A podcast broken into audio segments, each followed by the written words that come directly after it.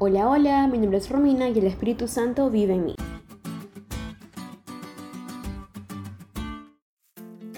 Vamos a reflexionar en el versículo que se encuentra en 1 Corintios 6, 19 y 20.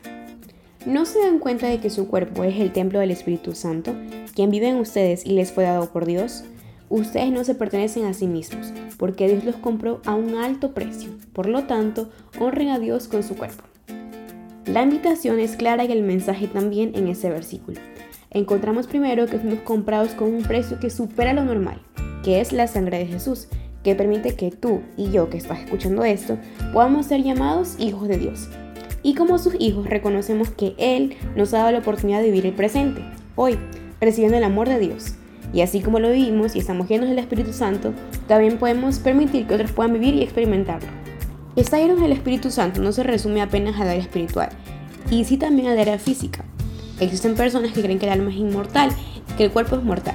Entonces no importa de qué forma tratemos a nuestro cuerpo en el presente, pues finalmente cuando pasen al descanso, el alma va a ser liberada de ese cuerpo.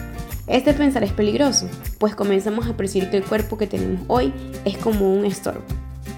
Un hecho, Dios no crea cosas al azar, simplemente porque no tenía nada más que hacer.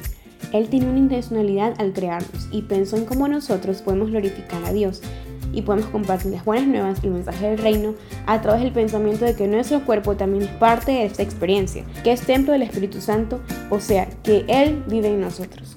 Y no debemos comenzar a pensar en las restricciones, en qué puedo hacer y qué no puedo hacer, porque eso nos puede llevar a frustrarnos. Más bien el versículo nos dice que cuando eso sucede, cuando el Espíritu Santo está en nosotros, comenzamos a ver cambios. Y esas acciones que comenzamos a realizar en nuestra vida va a reflejar quién mora en nosotros. ¿Te diste cuenta de lo cool que estuvo la elección?